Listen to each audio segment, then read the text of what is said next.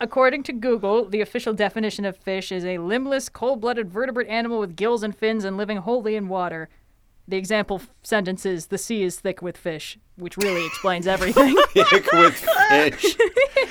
yeah, so No, I hate that. Why, why would they say it like that?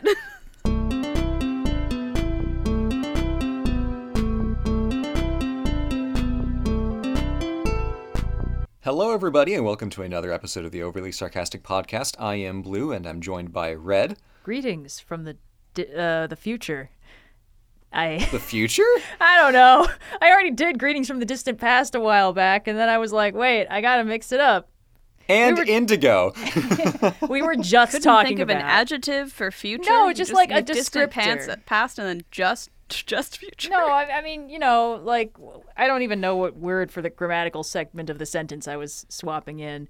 Uh, is it just a noun? Whatever. Uh, we were just talking about how this is a low brain power week, and then I just go and demonstrate that right out the gate. If you're if you're coming from the distant future, do I need to stop oppressing my poor uh, Victorian era factory workers, uh, whom I have not given a Christmas break to, Eh, or I can I mean- like keep doing that? Is, is that chill? Well? It, it depends on your thoughts on uh, adorable small children uh, dying tragically. Uh, you know, depending on your your yay or nay on that, you may or may not want to change your ways, acquire a really big turkey, you know, stuff like that. Will that be of any material cost to me? Whether the adorable Victorian children die? uh, well, it depends on how you consider the the productivity loss by his grieving father. Um, but you know. In the long run, I think everyone works a little better when they're happier. But you know, it's, I'm not going to tell you how to run your Victorian era coal mining business or whatever your deal is. Long-term detriments to my immortal soul. We'll Yes. pencil that in for fiscal year 2027. Someone might steal your bed sheets after you die, but like really at that point, you know, you can't take it with you anyway. So like it's fucking March. Why are we making this joke? I you started this with this. hey, I didn't go all Scrooge on it. I just said greetings from the distant future and everyone got weird about it. Why does everyone have to be weird about time travel? We have a YouTube channel. We made YouTube videos. Red, you had a YouTube video about um, Oh, yeah. seals.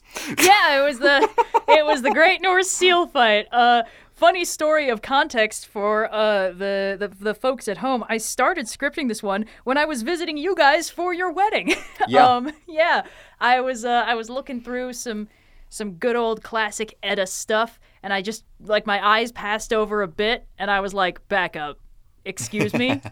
What do you mean it is said that they were in the form of seals? And it, like obviously the first thing I did I messaged our bud Adam, Ludo History, streams on Twitch, does game analysis, stuff like that. He's great fun. And he's our resident, you know, Norse mythology and history expert. So I messaged him and I was like, please tell me there are other sources about this. And he was like, ah, no.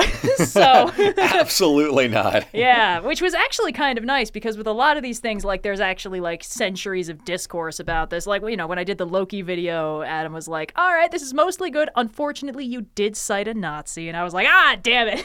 it's always a risk when you're researching Norse mythology.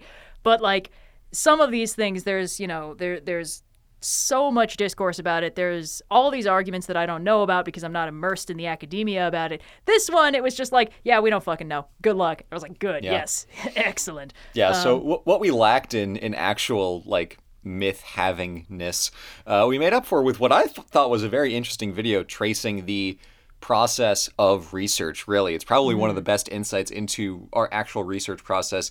Even I would say more insightful than the deep dives because oh, it is a very concise examination of what it's like to start with something and try to work back through just uncovering that thing. Not trying to figure out like the the essence of a character but trying to find out okay like we have this nugget of this myth. Where the hell is the rest of it? And i feel like Yep. this was a really really concise and and despite the muddiness of the myth, a clear explanation and exploration of that research process, which is why I found this video very interesting, even though the actual like myth content was rather uh, small compared to the proportion in, in our other videos. Once I figured out that I could not, in like good conscience, reconstruct a myth and retell it as you know, as that's what this video is about, I realized that a better angle would be tracing the, you know, the, the research approach. Like you said, that was, you know, it's it's an interesting look at a side of the process that often just kind of gets obscured because, you know, a lot of these stories have already been collated and retold and summarized by other people. And a lot of the stories in a lot of the books that we draw on are like written by those people. So, you know, I, I always try and start with the primary sources, but a lot of these stories have already been fairly easily like repackaged and put in linear order and all that stuff. I, uh, apparently, including this one, there were a couple comments from people who were like, um, actually, in one version of this myth, and I was like, I promise you, that's something someone made up in the 50s or whatever. It's not in the original. I looked at all three of the original sources and it wasn't there. Yeah. it's nice that you, you know, had a version of this, but I, I swear to God, they don't have any more sources than I do, bud. um, It says here that the uh, the seal fight happened right next to the time traveling goatfish. Oh, Christ. Um, so, you know, you end up in this sort of weird space where it's like, I know there's a story here. I know that there is a whole story here somewhere. Snorri didn't retell it, and the part of it in the the Husdrapa is that uh, I think that's correct. Um, I, I don't actually know. Sorry. Uh, quick side note: my brain categorizes words by what letter they start with and almost nothing else. So. Uh, that might be fully the wrong word, and I'll get a strongly worded message from Adam about it later. But anyway, um, uh, that part of the poem was just not preserved. Like, it doesn't seem likely that Snorri made it up or that it was a mistranslation uh, or anything like that. It just seems like Snorri had a version of the poem where they mentioned seals, but we don't have that version of that poem. It just didn't survive the last, you know, 800 years, which is fair. Not many things do. Uh, but once it became clear that I wasn't going to be able to put together a version of the myth that I thought in good conscience I could retell, it just kind of turned into all right, here's what it might look like if we put the pieces together. Uh, some of these, you know, and sp- especially in some of the older videos, I'll play a little faster and looser with that stuff. I'll, I'll be like, all right, you know, there's this story where this happens, and, and there's this other story where this happens, and I'll treat them like they're in the same canon, even if they might be separated by like a couple hundred years, couple hundred miles.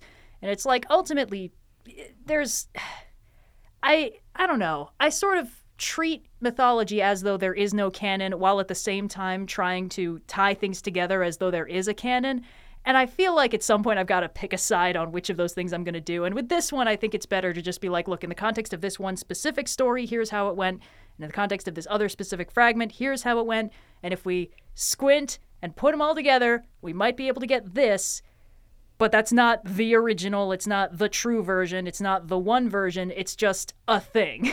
And isn't that thing interesting? Yeah, and it's situational whether it's like, oh, is there there's sort of not necessarily a canon, but is there kind of an understood overarching, you know, narrative umbrella versus is this just random stories in a soup? It's it's definitely situational between mythologies and even in some cases within. Like there are, um, you know, even in very comparatively well documented Greek mythology, there are some stories that are like, yeah, no, like you you can see where like you know this story ends and this leads into something else that this other author's talking about versus stories where even you know within like you know one event different retellings go in wildly different directions so uh, Yeah. it, it's situational it's not always uh, even when it's like is it kind of like cohesive or is it muddy and a mess that process is muddy and a mess oh yeah, yeah. I mean, that's that's really it. Ultimately, when we're looking at mythology, we are looking at consistent characters across a vast and inconsistent field of stories that feature those characters. Uh, this also applies to folk tales, um, especially like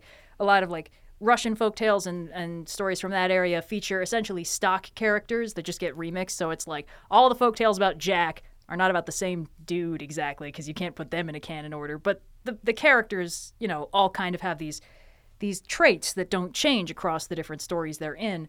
So the idea of a mythological canon versus the idea of like a religious canon or a, a narrative canon, they're just like completely different concepts. Uh, you know, there are points of consistency and stability that change much more slowly, but the stories those characters are in can change very quickly and very extremely across just like short geographic gaps, short you know amounts of time one writer taking a different angle like how ovid does all of his stories like he'll reframe a lot of older myths in completely different ways as, as mentioned a while back the whole thing about medusa being a cursed human woman seems to be an ovid original and that's a pretty extreme change but it's not really changing much of the characterization of the gods involved it's just taking this one like one shot monster and playing with it a little bit so it doesn't disrupt the the important core canon that is you know the characterization of the gods so it's I don't know.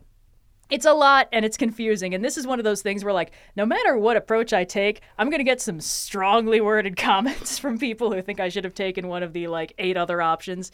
Because the canonicity of Greek mythology is a, is a very hot take. And in my experience, most of the people I've seen complaining about it mostly complain that the version that people are using is not their favorite, rather than the fact that they're trying to adhere to a canonicity at all, uh, if that makes sense. It's like, I- sorry, what's that, up? that- I was going to say that is one of the things I like about um, this discussion and, and kind of Norse mythology in general is that we, I mean, assuming we don't walk in and think, oh yeah, no, all this stuff was like written down in perfectly preserved form. And you know, if we go in kind of understanding that these stories are from a lot of different places and they were put together very much after the fact uh, with, with a particular angle running through all of them uh, that of like ambient christianization in the background um, just working from from that basis it's a lot easier to be like okay i i know that um, well actually that kind of contradicts what i said like five minutes ago so No, that, I mean that's what makes this space so tricky. It's like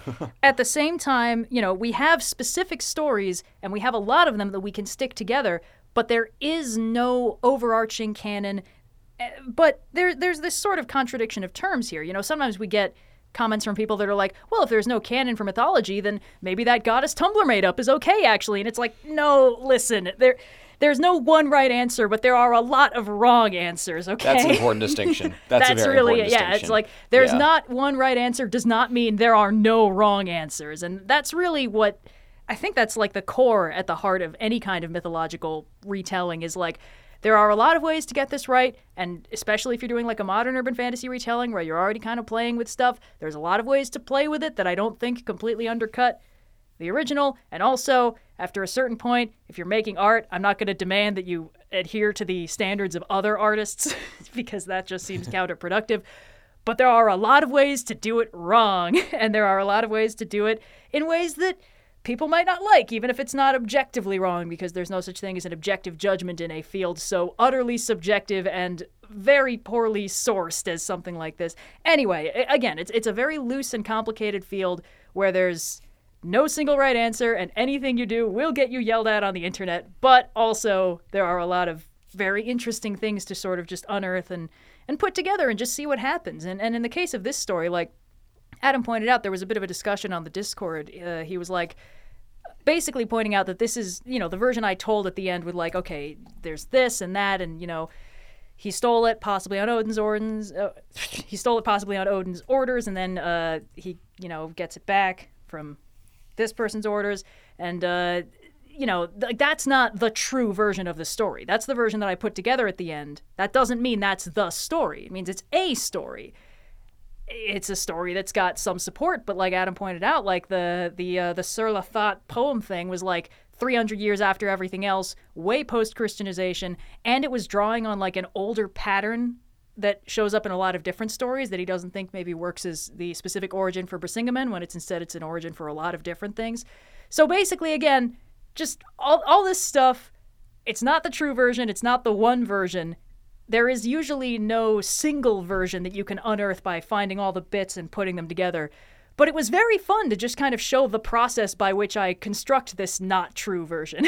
uh, and I, I think people got a kick out of it, which was good because I had a fun time putting it together. And it was much easier writing down my research process than writing down my research process and then collating it all into a different, more polished thing and then making that a video. I think the important thing is that you made it clear that this was a research soup rather God, than I trying to so. present it as one thing. But Yeah, uh, on the other side of that, uh, we Yes. also had a very much longer video uh, on the channel the other day. Uh, a, a detailed diatribe, um, not breaking the record for longest. That goes to the Christmas movie showdown by a does. margin of just a few minutes. But Oh. um, we had a video on the historical side of things talking about how historically accurate, authentic, how historical in general is Assassin's Creed. Yep. And that was a fun one because I, I have obviously had thoughts for many, many years, and we've talked about this on live streams uh, for a while now, and I, I've never quite figured out what it was that made me think some games were better at this than others. So I sat down, I compiled all my thoughts together, and then I figured out, ah, here it is 48 that's slides later. Yeah. um, and I, I again Adam factors into the story because we were talking about this uh, as I was getting into the process of um, of laying out my, my PowerPoint and he had some some helpful suggestions on on things that I should mention and topics that I should should um, bring up and specifically the idea that um, when crafting a historical space for a piece of popular culture, there is a degree to which the developers are working off of the assumed version of the history that the audience might be bringing in to an experience. So when we think of the Renaissance, we we think of a lot of things. Um, not all of them will be strictly, you know, accurate to what the actual, you know, 1400s in Italy were like. But since there is a popular conception and the game is taking place in this world, there's a degree to which they have to not necessarily meet the audience halfway, but meet them like a quarter of the way and sort of like acknowledge what they are bringing to this experience and what preconceived notions they have, sometimes challenging them, sometimes reinforcing them, and then seeing how that relationship between the developer and the audience and expectations evolved over the course of the game to just being let us satisfy every single expectation that anyone will have by throwing in as much cool and vaguely recognizable stuff into one big historical clam chowder and it's a mess. It turns into a goddamn mess by the end of it. But it was really fun to go through all of it, um, basically like point by point, kind of skipping over some of the middle games um, and exploring just what led them to make the choices they did. To have like, yeah, I know at the beginning, like this is actually this is pretty solid. They're mostly good, and then to the end, it's like they're just making up nonsense Yeah, because like- it looks cool. I mean, that's that's really it. I, I know Assassin's Creed has always had to balance, you know, coolness factor with histori- with historicity because it's like you're you're a dude wearing a very non-historical outfit, jumping off buildings and stabbing people with a piece of ancient technology that's doing a lot of work for just being a knife, basically. But um, you know, even in those early games, they were like, you know, Da Vinci, you know, the old guy who painted the Mona Lisa. Well, he's young and hot and kind of in love with you now. Let's hang out with him. And it's like, wait, what? Uh, hold on. um, Yeah. And it's like that's not something the audience was expecting to see, Yeah, but it's cool. It's It- it's a neat thing to draw on. Yeah, Um, it's it's it's using the real history to make a more interesting version of, in this case, a character. Yeah. Uh, that is no less true. It's just a different side. It's a much more Well- alive version of I of mean- you know what what people would think of when they think of oh Da Vinci, this great inventor. It's like yeah, he was also kind of a goofball, and that Yeah. is that is a true fact of the character that makes him more interesting than if he was just the the kind of like you know oh he he writes backwards in mirrors, he invents flying machines. Like okay, that's you know, that's fine, but Yeah. that there's so much more than that, and that's an example where the history is more interesting than people's preconceived notions, and that's a really powerful way that games can can teach people um, about about this stuff. And then, of course, there are ways that it, it, it can go wrong. But that's what I mean. Like, you know, this early game established a pattern that they could have followed with later games of taking the Yeah. historical, you know, the fun cameo historical figure that you hang out with and drawing on their actual, you know, historical nature for more interesting angles on them than just the stereotype that they turned into later when they became this famous locked in historical character. Uh, but as you pointed out, like they didn't do that with Cleopatra. they didn't do Nope. that with anyone else. Uh, Not at all. Oh no. well.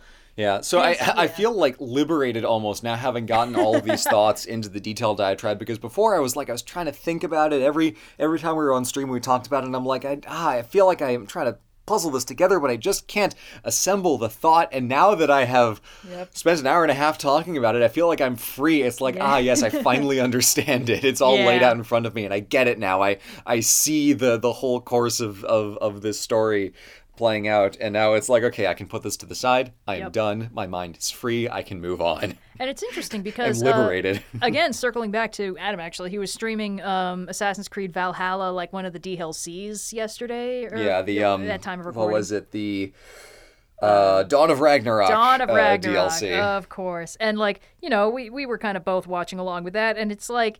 This is bad, but like, why is it bad? Because of course it's wildly ahistorical, but this DLC is supposed to be taking place in the realm of myth and legend and stuff, which is, you know, Adam's area of expertise. He was like, all right, this is a name from mythology, but it doesn't really apply to this character, and they're adding this stuff. But oh, they're referencing the meat of poetry. That's a real thing. Um, and it's just like, okay, so they're kind of playing close to the myths. Why is this game still really bad? Like, what's wrong with it? and it just seems to be like, it's there's nothing gamey there. Like it, it's less interesting to play than like. I don't know, Skyrim, a game which at least has an engaging main plot line and a lot of funny bugs that happen. Um, but this just seems like they put uh, like a veneer of semi-accurate mythological stuff over an extremely boring linear progression of like go from point A to point B to point C, watch some cutscenes. That's not just you're not watching the cutscenes. Your character is watching the cutscenes. You're not even watching your character interact with these characters. You're watching your character watch a movie made of little glowy particles because they're easier to render, I guess. And it's just like all right, this is bad in a lot of ways, but is this indicative of the deeper problem of like why they're sort of starting to drop the historicity and just appeal to the lowest common denominator of like, oh, this is what our audience is going to go into the game expecting to see, so let's just give it to them, I guess. Like I don't do- even think so because Oh, yeah? the the whole point of like doing this whole like Svartalfheim and according to Adam Svartalfheim isn't even really like the concept of the realms is is way less codified than people think it is. Yeah, the Um, nine but, realms like, get even, name dropped as the nine realms, but they don't get listed. And yeah, like Svartalfheim people- came way later, but even even still, like the the thing that he was um, explaining uh, and try to like modify this into the the point of the discussion we're having now, but a lot of what they do now is throw in things that look cool and are like bombastic and fun and extra and fantastical without actually making them fun for real.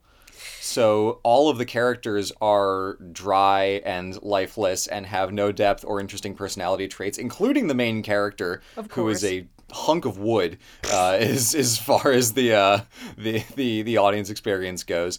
Um, there's just there's no life. There's all this cool set dressing, but there's no life anywhere. And the early games were to their credit, what was good about them was that they had a lot of of like fun and interest and just passion. passion yeah uh, rather than clearly this being like the 17th quest that we needed to put in this open world because we needed to just fill in this many quests. Yeah. so yeah uh, I, I can't you know this is again you know why is assassin's creed not historically accurate is, is one question that i have solved and now my mind can rest but why is assassin's creed boring is a different question that i've also been wrestling with for the last several years about why these games are much less interesting than the older ones. Mean, there's I something to do with the fact that it's it's an open world that the player is meant to run through rather than spends time in because if you're in one city for the whole game then you really get to like explore that environment and get familiar with it and, and move around and, and become like like you're part of it because you spend so much time in it and you start to understand the geography and feel like a sense of place. But when you're just running through environments that you see once and never again there's there's no sense of place there's no sense of permanence there's just a very elaborate menu system, uh, essentially to take you from from one combat encounter to another. I mean- uh, and even if it looks pretty, it's dead. There's Open- nothing in it. Nothing's happening. Need to populate the world with enough engaging stuff to make the character and the player want to explore the world, because otherwise the game has no benefit being open world. It just make puts more space between the quest objectives, and you you want to give the player a reason to want to finish the game beyond it is a video game, like. And it feels like this game's reason to want to finish the game is it's a video game. Oh boy, I bet you want to see our main character snap out of her drug induced fugue state or whatever and go back to the other video game you were playing. It's just baffling to me. And I, I don't want to go on this too long because this is a whole rant about like every different media property that exists these days that's gone on way too long. But it, it, it just strikes me that the core problem is that the people making these games are no longer doing it because they have a story they really want to tell and an exciting idea they want to play around with. They got to hammer out a new Assassin's Creed game every year or the the big number No, no, will go they're- down They're not every year anymore. Oh. They're not oh. every year anymore. every couple years. That's Every other year now. Yeah, okay, every other year, or otherwise the really big number will go down, and that's that's so much of it. You know, that's that's what's been bugging me about the Disney live action remakes. That's what's been bugging me about the new Star Wars movies.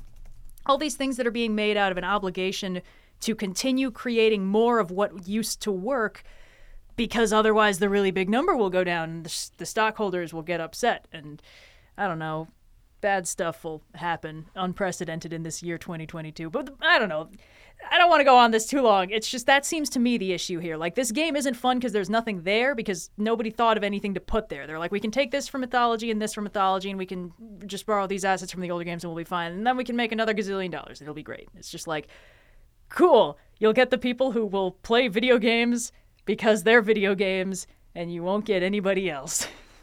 I one hole in that argument is that this is actually the most uh, the best selling Assassin's Creed game ever. I know, Um, but I don't understand why. It's I so need- bad. It's, it's very easy to market. But speaking of making a gazillion dollars, uh, we this month have been running a Kickstarter Yeah. for uh, a project called the Women Cards, uh, the History Makers deck. Uh, Which, if you watched our last uh, episode, uh, we had Zach and Zeb, the creators of the Women Cards, on, and that was a very fun episode. Yeah. Uh, the Kickstarters will be running through the end of the month, so there is still time if you have missed it thus far.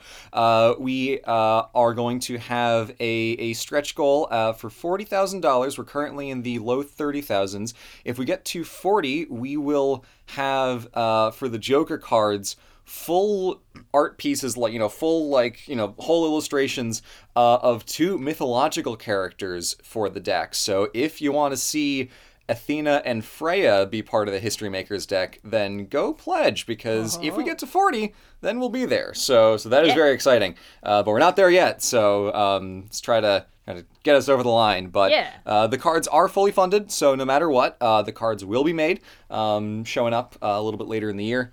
Um, and that is very cool. Meanwhile, the pins that uh, we launched in February for Hestia and Demeter should be shipping out now. Uh, so hopefully, if you have not got them already, you should get them very soon. Yep. And I think that's um that's about us covered. Uh Yeah. oh, I can mention uh the other podcast uh, that Indigo and I do together, Rolling with Difficulty, we just released our big post season one Q and A. So if you want to check that out, or if you haven't listened to the first season, it's all out now. So there's no more cliffhangers. So you can just go check that out. If you got like what 24 hours to burn, something like that. um, Yeah, eight episodes, like three to four hours each. Yep. You got a lot of content there. and, Perfect. um, yeah. yeah, no, it's a lot of fun. We are planning on doing a season two. So if you want to like be up to date for that, good time to start checking it out now. Maybe it could be fun. Eh? I don't know. Anyway. All right, we should probably move on.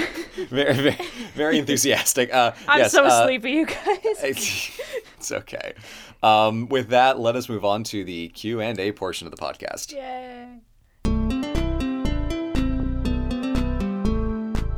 Hello and welcome to the Q&A portion of the Overly Sarcastic podcast where we answer your questions from Ask OS Pod on Discord. I could do this intro in my sleep at this point.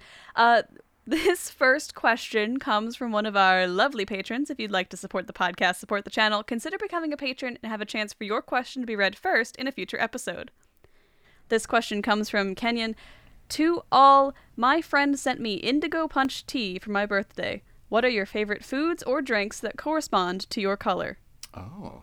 What is your Oh. favorite red food red and blue food blue? And um, I don't know any other indigo foods besides that tea, so I guess by default I'm gonna go with that one. Yeah, like I, aside from like berry Gatorade, there's not a lot of blue foods or drinks. blue raspberry, dude. I mean, yeah, but like, do blue raspberries actually occur in nature, or is it only I was like that a market? part of the question? it didn't say they had to be all natural. It just said that they had Fair to be enough. a food item Fair enough. or beverage. All right, Red, you go first. well, it's very funny because there are an awful lot of natural red foods, but I mean, it's gotta be Code Red Mountain Dew. I mean, oh come on. That got me through high school and a good chunk of college until it started being invest? actually bad for my teeth. Started being actually bad for your teeth. Well, I, I eventually dealt with the consequences of my actions. I have an actual filling on one of my canines because of that, and it's I- entirely the fault of Code Red. Mountain Dew. I do remember Dew. almost every morning Wow. starting off with you and a, a bottle of Code Red Mountain Dew from the school vending machine in your It's hand. yeah, well, it's because as a as a as a youth, I was given Shirley Temples at a formative age, and I was like, "This is great." And then Code Red Mountain Dew was just like that, but like 300% more intense and in a bottle that I could Oy. acquire every day from the school. Um, and it's Yeah. good. It's good, My- and I'll defend it. And I also liked the uh, the the blue version. I just don't remember what they called that one. Uh, it was like Livewire or Volt or something like that. Uh, and they were Its both word- good. names sound like a computer chip. You shouldn't be drinking it.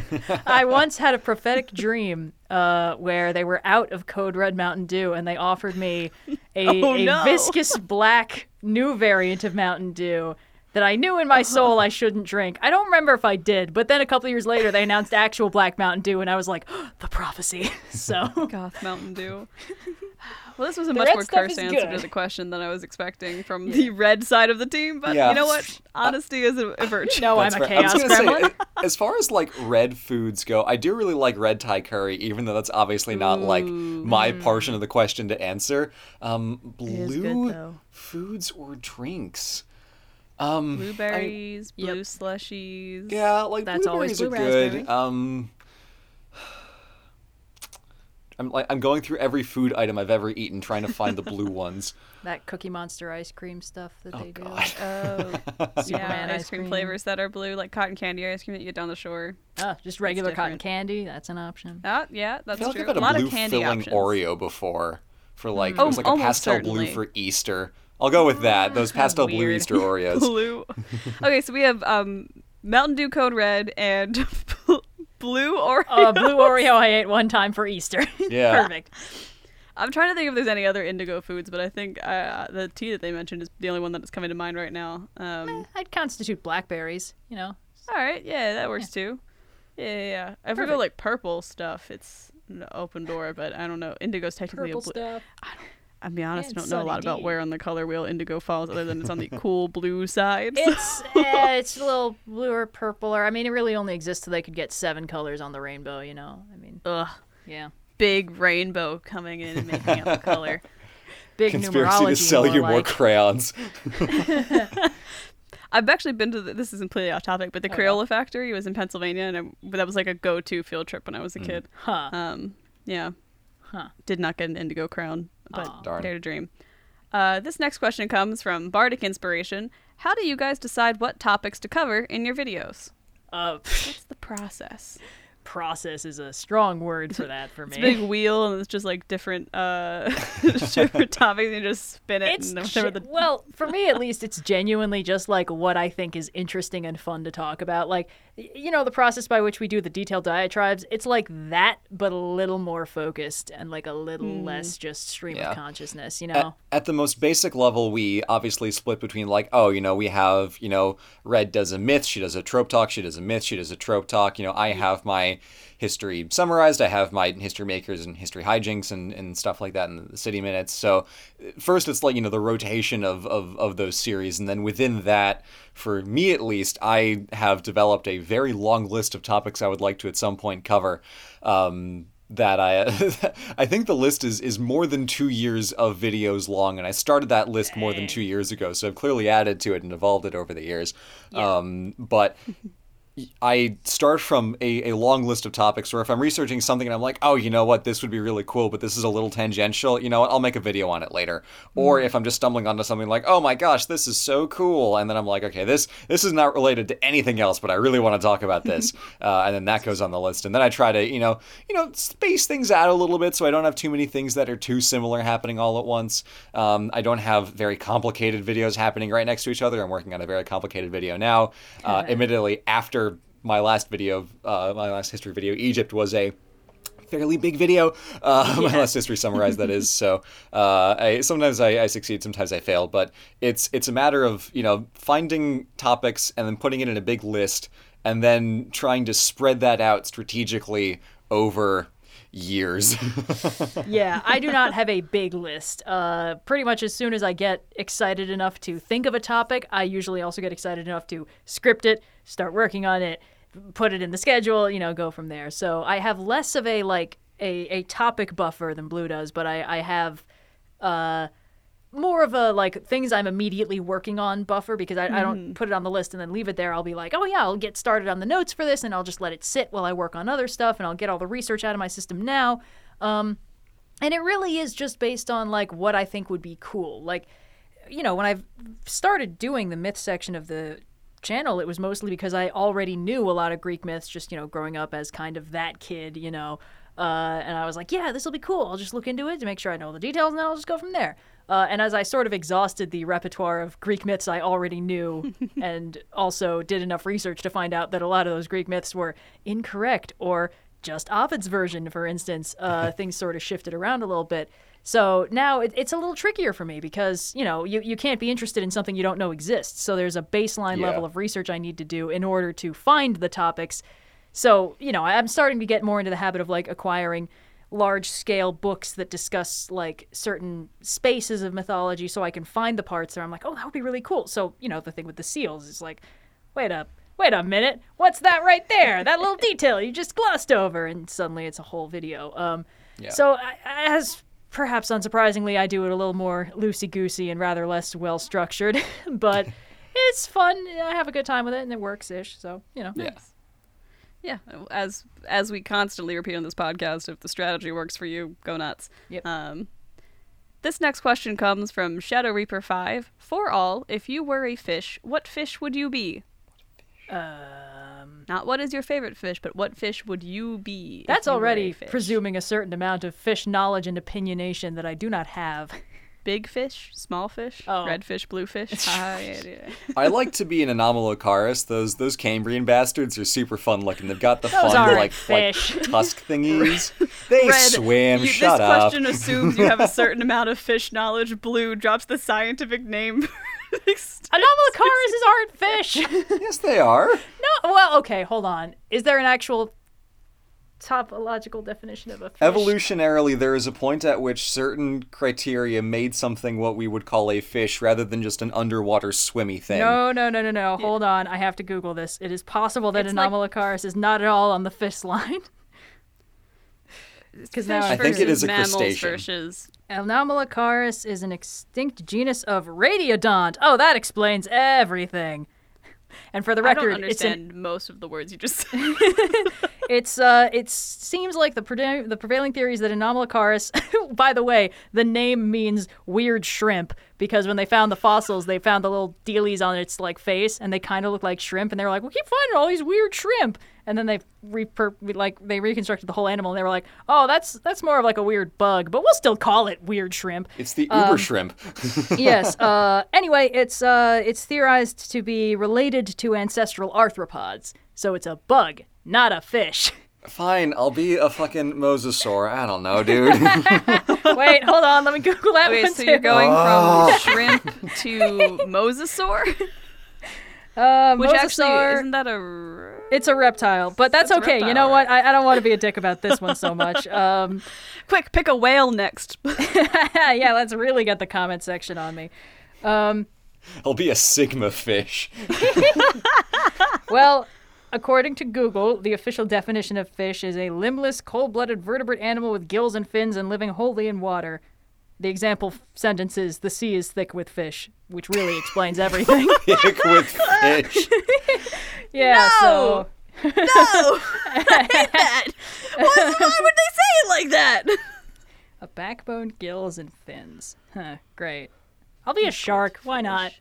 Any shark. Whale You know shark, what kind- because I was- that's that, that's my favorite to catch in Animal Crossing because whenever you do, it goes, Straight there she blows! Excellent. Uh, oh, I feel like I'd be a. Hmm.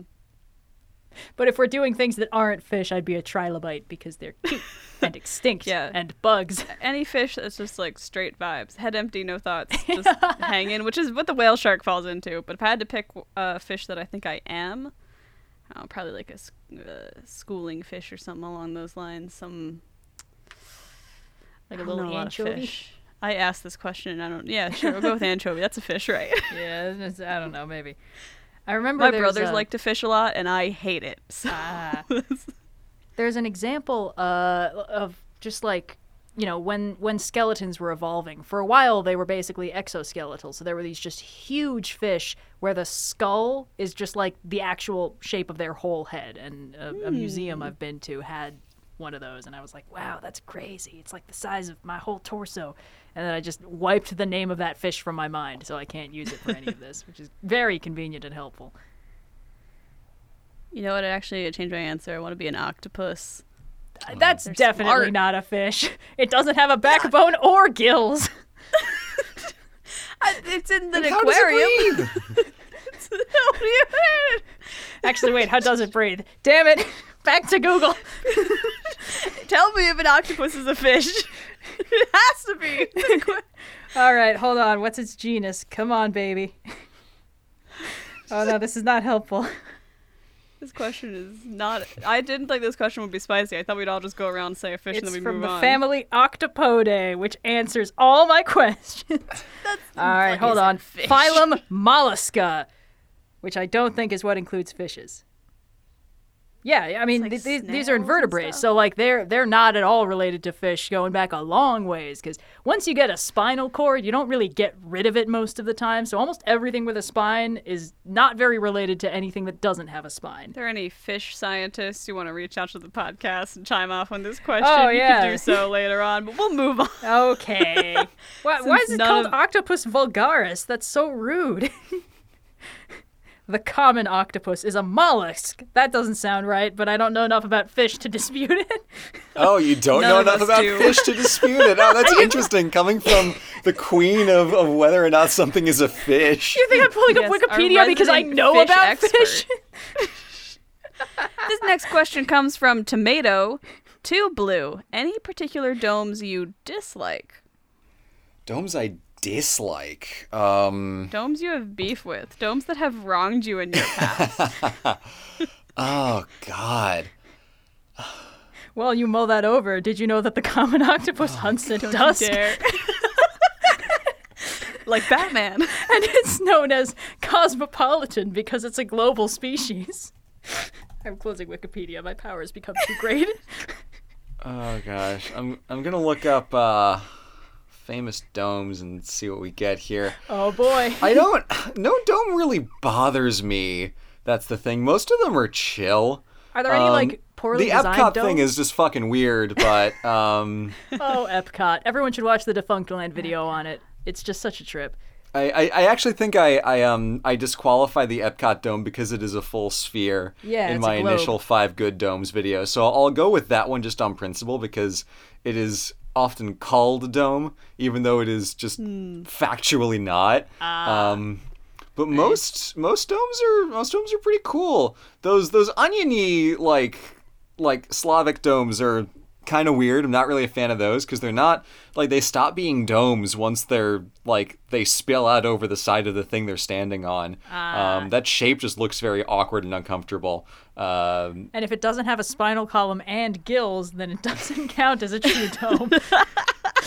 this just in, Pantheon is indeed not a fish.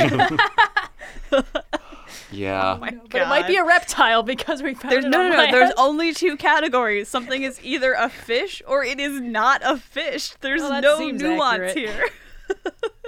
I, I you know one, one dome that I, I, I do kind of find annoying is the Pantheon in Paris because Oh. when I was doing my, my research for the Pantheon in Rome, I would just type in like Pantheon, assuming that I would be shown like the correct one, and it kept on showing Ah. me this dumbass French one instead, and that annoyed me. So I'll go with with. Pantheon in French, despite the fact that it is a lovely building. For personal reasons, I I will I will Hey, declare a rivalry For with, mud- That is an the absolutely valid reading of the text, uh, aka the question that was asked. Uh, speaking of questions, this next one comes from Discount Whiskey. To all and any guests, how is the OSP crew's handwriting? Bad. It's not bad. I've I've been working on it. Um, it I feel like varies a lot actually depending on the angle. what Reds looks like because it's also the font for a lot of the video.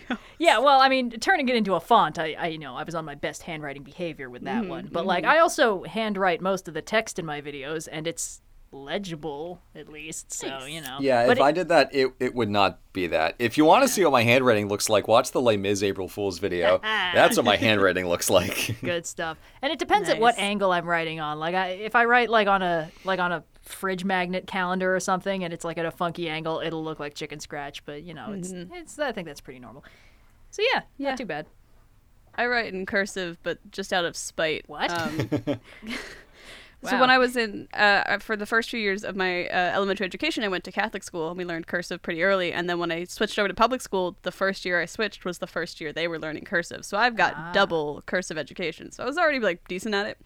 Uh, but I realized in high school that the kid who's trying to copy off of my vocabulary tests couldn't read my handwriting if I wrote in cursive. So I just start started writing exclusively in cursive, and then he couldn't cheat off of me anymore, and one of us passed that class. So. That's so funny.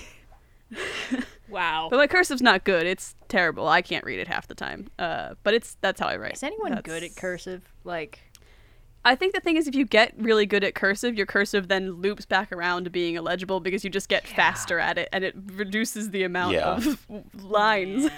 I- as I was learning cursive, I remember clearly in those early middle school years, I was like, this is stupid, and I can't even read it. Why do we do this? And like, I don't remember who told me, but I know that I received information from a trusted authority figure in my life that we weren't going to use it after this. And Yeah, like, it's one of those things right." where I'm like, I like having learned it because I think it's a fun trick, and I think my handwriting looks prettier with it. But like, there's not really a purpose to it. Half the time, I have to specifically not write in cursive so that other people can read my handwriting. It's kind of um, uh, it's a detriment more than it is a boon half the time. I, it's funny to think about the kind of person who would get mad about people not learning cursive enough and use it as a point of evidence in the decline of civilization is that kids aren't learning cursive. Like, hmm. those people absolutely exist and they suck. Yeah. yes, I'm my amazed that I can second still grade read teachers who taught us cursive. yeah i think that my teachers knew it was stupid uh, but it was like an obligation like my, my third grade teacher did a lot of work trying to make my handwriting legible which was very nice of her in hindsight but like Yeah. i think it was fine the way i used to write my eights but apparently not so whatever yeah, you know, it's it's one of those things. Eh, yeah, it's one of those Um, things. We've got time for about one more question, and I did pick this one specifically because I just saw the Batman. So this question comes Ah. from the Lonely Ghost to all. If you were a part of the Batman Rogues Gallery, what would be your gimmick and or and or theme? What's Is this specifically You in the context Batman of the villain. new Batman movie or just like a Batman rogue in general? just Batman and Rogue in Okay. general. You know, Okay. Batman's Man, Rogues so Gallery. You know, the big hits, the Joker, the Riddler, the Penguin, etc., etc. Like, what's your poison theme. ivy Poison Ivy, an icon? condiment you know, king calendar man there's so many good niche options. that lady who's not calendar man but kind of has the exact same gimmick yeah yeah there's all the all kinds of good stuff yes. I hmm. because it's like what what kind of crime would you do also informs what your gimmick is and what your gimmick is informs what kind of crime you would do. So it, it- depending on which one you choose you can kind of build it out that way. So like my crime would be that i would steal uh artifacts from museums and then give them back i to, wanted to do like- that crime i'm the history one i got there You guys first could be a duo. Uh, yeah we could be a duo no if you it's want much funnier if we are rivals in this oh my god if we're both trying to steal and repatriate artifacts from museums and batman's just like i don't even know if i should be stopping this at this point oh my you just gosh. have a whole spy versus spy thing going on, and Batman is just also there. but we have completely separate gimmicks. Like, I Yeah. know my gimmick would be swords. I know if I had any excuse to carry a sword in public, I would. Blade lady. Like, I'm barely restraining myself now, so imagine how much nutser I'd be in actual Gotham. also, are we like allowing for the possibility of having superpowers at the time? Because, like, I would say yes. I I mean, I think guess, picking yeah. your gimmick, you know, no one. I wouldn't say. I, I assume you know none of us are gonna try and be like Superman or anything. But if you want to have a fun superpower related to your gimmick, go nuts. yeah, I mean, if it It's your podcast. You make the rules. Turn a botanist into an actual dryad. I feel like the rules are pretty nuts in Gotham. Ooh, I know what I want to be. I Oh? don't know what kind of crimes I. I think so. You know what like is the most annoying thing in the world, which is if you follow a random person around in public and you just like act like a TV news anchor reporting on what exactly they're doing. I just want to do that. Oh you said that so casually for such an objectively bonkers statement. I I want to be a villain who like does my crime and misdemeanor is just like irritating people, irritating pedestrians. Like I just want to walk around with a microphone that just blasts my voice out so they have to listen and just describe what people are doing. Batman's So- trying to beat me up and I'm just like, "Whoa!" and he's throwing a left hook coming out there. And what's that? He's sweeping the leg. All right, I, I- think that we can conclude that your villain origin is when Vine shut down and you were out of a job. yes. yes. I, I love to imagine that the citizens of Gotham would see like a robbery in progress, like like armed robbery, like bullets flying everywhere, Yep. and then they're like, "Oh gosh, that's terrible," and then they see you show up, and they're like, "Oh fuck, not her." I'm trying to think of like what my villain name would be. Like, uh, The I don't Telecaster. know. The Telecaster's good. Ooh. It's your else. Let me girl coming at you live.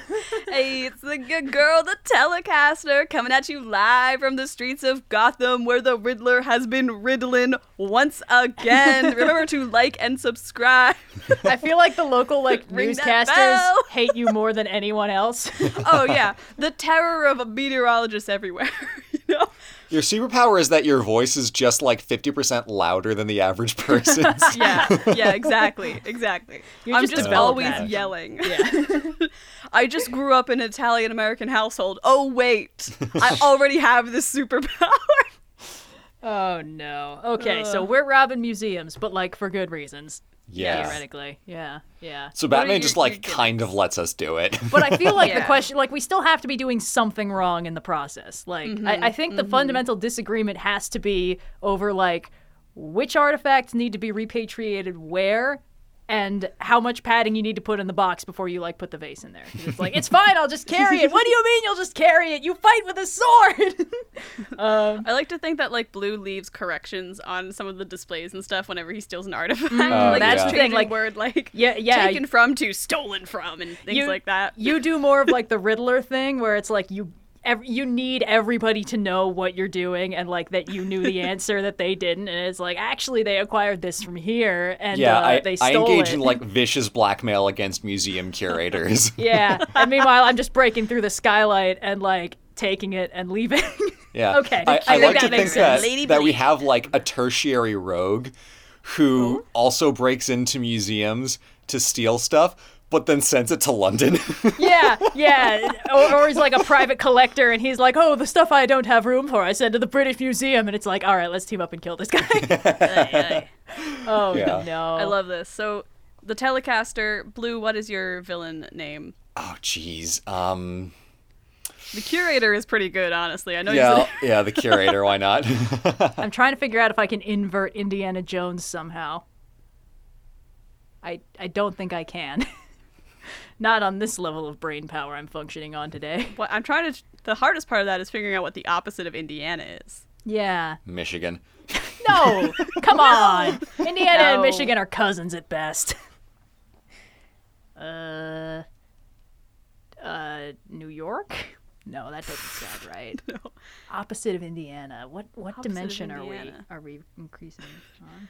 I do not know how to get California. The opposite of This is beyond my California dreaming. I don't fucking know. no, this is stupid. Um, why is this so hard? I'm so bad at naming things. Why'd you have to drop this on me? Can't I just It's steal my museum artifacts in peace? You hey, uh, to quote Megamind, you may be a villain, but not a super one. It's all about Hey. presentation, Red. Presentation. Isn't it traditional for like characters to usually get named by the media rather than showing up and being like, "That's right, I'm Batman. Make sure you spell it right." It's like, no, come on.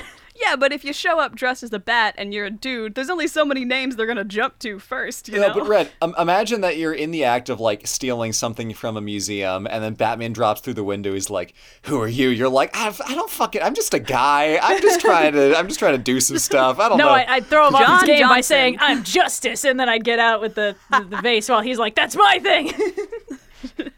Lady Justice. I stole his thing. That's probably the name of something. Isn't that a miraculous Almost ladybug certainly. thing?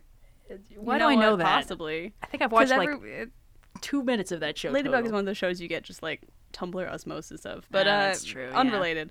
Yeah. So we've got Telecaster, the curator, unnamed woman with sword. come on, man. oh no. Blady. What? lady. It's Blade and That's- Lady put together. That's not as stupid as some names I've heard. To be completely Some honest. someone in the writers' room at the at the local news station would have come up with it sooner or later. you know what? It's just natural.